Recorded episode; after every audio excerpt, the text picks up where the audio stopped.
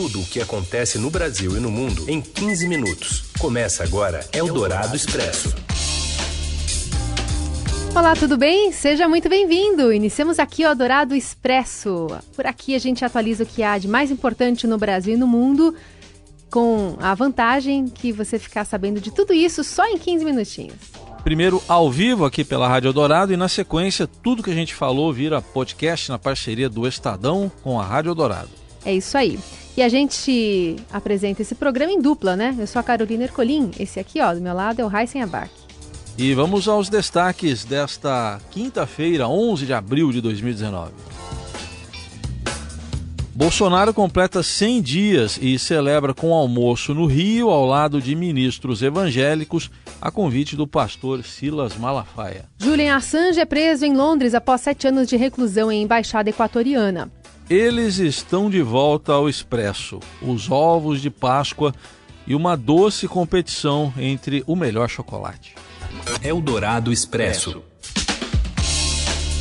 Bom, o presidente Jair Bolsonaro assinou hoje, de baldeada, um conjunto de 18 atos para celebrar a marca dos 100 dias do seu governo. Entre os destaques, há o projeto de lei sobre a autonomia do Banco Central, mas o pacote inclui medidas que tratam de assuntos variados, como o ensino domiciliar, o homeschooling, Bolsa Atleta e multas ambientais. E pelo Twitter, Bolsonaro anunciou também a criação do 13º para os beneficiários do Bolsa Família, promessa feita ainda na campanha eleitoral. Na cerimônia lá no Planalto, em um rápido discurso, o presidente voltou a defender também a reforma da Previdência.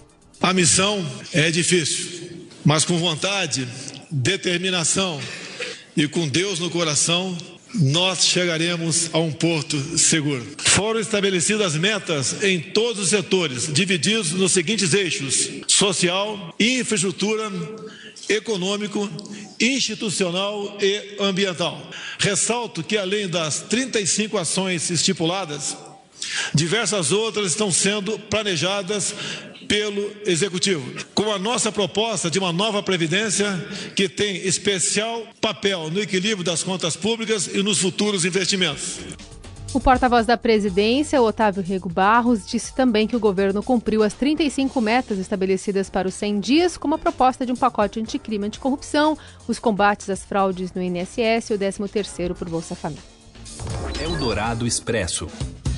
Também pelo Twitter, só que mais cedo, o presidente Jair Bolsonaro disse se solidarizar com o apresentador Danilo Gentili, que foi condenado a seis meses de prisão em regime semiaberto por injúria à deputada federal Maria do Rosário, do PT do Rio Grande do Sul. Escreveu que o comediante só exercia o seu direito de livre expressão e profissão. O mesmo diário oficial do presidente, o Twitter, não mencionou uma linha sobre a morte do músico que teve o carro da família fuzilado pelo exército com 80 tiros. Aliás, hoje o governador do Rio, Wilson Witzel, classificou de erro grosseiro a ação dos militares que seguem presos preventivamente. Eldorado Expresso. Bom, e o presidente agora está lá no Rio de Janeiro com outro compromisso, talvez celebrando os 100 dias de governo. Vamos saber mais com a repórter Denise Luna. Olá, Recém, olá, Carol. O presidente Jair Bolsonaro chegou há pouco no Rio de Janeiro para participar de um almoço com empresários evangélicos, na Barra da Tijuca, zona oeste do Rio. O almoço é liderado pelo pastor Silas Malafaia. O presidente veio acompanhado do governador do Rio, Wilson Witzel, e o presidente do STF, Dias Toffoli. Mais de 100 empresários aguardam desde cerca de 10 horas da manhã a chegada de Jair Bolsonaro, que deverá fazer um discurso e pedir apoio para aprovação da reforma da Previdência. Eldorado Expresso. A gente fala então da reforma prevista para a próxima quarta-feira. A votação da reforma da Previdência na CCJ da Câmara pode ser antecipada para terça. O motivo o governo teme que o feriado da Páscoa, no final da semana que vem, esvazie o Congresso e acabe protelando a decisão. Como não há acordo, uma das estratégias da situação é reduzir o tempo de fala dos deputados inscritos para discursar, como defende a líder do governo, a deputada Joyce Hasselmann. A gente não quer correr o risco, né, daquelas viagenzinhas assim prolongadas, né, uma passagem, uma viagem com a família, daí não dá quórum. A gente começa a discussão, invade à noite, se for preciso, né, nessa discussão e na terça a gente vota, nem que seja de madrugada. Bom, já a oposição ameaça obstruir a votação. Então a oposição quer que seja tartaruga e a situação quer que seja coelhinho. Eldorado Expresso. Já já mais sobre a Páscoa aqui no Brasil. Olha, o fundador do Wikileaks, Julian Assange, de 47 anos, foi preso hoje pela polícia britânica na Embaixada do Equador em Londres. Ele estava morando lá havia sete anos. Aliás, ele apareceu bem barbudo, careca e gritando, né, para não entrar no carro da polícia. O Wikileaks, você sabe, é aquela organização que divulga documentos confidenciais de governos e empresas, inclusive brasileiros, né?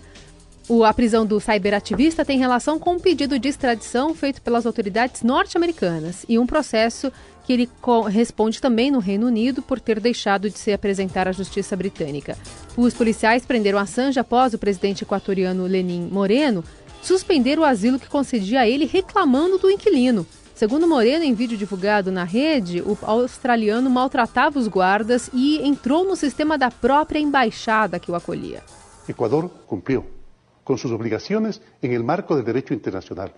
El señor Assange violó reiteradamente disposiciones expresas de las convenciones sobre asilo diplomático de La Habana y de Caracas, a pesar de que se le solicitó en varias ocasiones que respete y cumpla dichas normas, violó particularmente la norma de no intervenir en asuntos internos de otros estados, agredido y maltratado a guardias de la sede diplomática, accedido sin permiso a archivos de seguridad de nuestra embajada. Sobre el comportamiento del señor Assange, la paciencia del Ecuador ha llegado a su límite. Paciencia do Equador, portanto, chegou ao seu limite, diz aí o presidente equatoriano. Lembrando que em 2013, em entrevista aqui ao Estadão, Assange dizia que a internet hoje se tornou o sistema nervoso central da sociedade. Because it's involved in um, how society communicates with itself and how different societies communicate. Fala que a sociedade hoje se comunica consigo mesma e também entre é, outras sociedades pela internet, não só simplesmente um sistema de armas ou fonte de energia. Portanto, se há um problema na internet, há um problema com o sistema nervoso da sociedade. Julian Assange também estava ou tentava evitar sua extradição para a Suécia, onde respondia por uma denúncia de assédio. Eldorado Expresso. Dois homens foram presos pela polícia de São Paulo por suspeita de envolvimento na venda de armas e munições usadas no massacre da escola Raul Brasil em Suzano. E ontem, também na Grande São Paulo, foi preso Cristiano Cardias de Souza, o Cabelo, apontado como fornecedor da arma e também de munições para os assassinos. O atentado aconteceu no dia 13 de março e terminou com a morte de oito vítimas e dos dois atiradores. Eldorado Expresso. E o ataque a pedradas ao ônibus do Palmeiras é assunto para ele, Robson Morelli. Olá, amigos. Hoje eu queria falar sobre um episódio feio, feio no futebol brasileiro. Foi o que aconteceu no Allianz Parque na chegada do ônibus do Palmeiras ontem para a partida na Libertadores contra o Barranquilla. Meia dúzia de torcedores, de vândalos, de imbecis atacaram pedras no ônibus do Palmeiras, torcedores do Palmeiras atacando pedra no ônibus do Palmeiras. E isso provocou um racha do time, do clube com a sua sua torcida. Não toda a torcida, mas pelo menos com esses caras que aprontaram na chegada do ônibus. O time ganhou do Barranquilha muito bem, conseguiu encaminhar sua classificação na Libertadores, jogou legal, mas fez uma partida triste em campo. Ao fim do jogo, ninguém quis falar, é somente o Filipão e o capitão Bruno Henrique que deram entrevistas e, e muito chateados visivelmente. Na sequência dessa confusão toda, toda. Vale comentar que ontem dois torcedores foram presos é, e vão ter que se explicar um pouco por que disso. E hoje, hoje, representantes do Corinthians informaram que se a delegação do Corinthians chegar ao, ao Morumbi onde tem a primeira partida da final do estadual e for atacada por torcedores do São Paulo, o Corinthians não vai jogar a partida. O Corinthians vai dar meia volta e vai sair do estádio. Então isso é muito importante, porque o André Sanches é um homem de palavra e se ele falou isso, o Corinthians não vai jogar. Mas é isso, gente. A gente vai falar desse assunto ao longo da semana ainda. Um abraço a todos. Eldorado Expresso. E olha só, desde segunda-feira tem muita gente procurando o seu Armando. Seu Armando, eu tô desde as 5h45 da manhã mandando foto, vídeo no seu privado, seu Armando. tá aí. Aí tá sem os palavrões, lógico, né? O patrão que teria chamado um funcionário que mora em Belfort Roxo, na Baixada Fluminense, de preguiçoso por não ter ido ao trabalho no dia seguinte ao temporal que caiu no Rio. O áudio que mostra o funcionário revoltado com a atitude do chefe viralizou nas redes e rendeu vídeos, memes, estampa de camisetas e até funk. E fala que eu sou um funcionário preguiçoso que tenho medo de pegar chuvinha. Chuvinha. Sem os palavrões, né? Carol Ercolim não deixou. Mas tudo não passa de uma brincadeira. Você está compartilhando aí? É brincadeira. Nem chefe, nem funcionário, nem padaria existem na vida real e nem eu dei risada lendo essa notícia.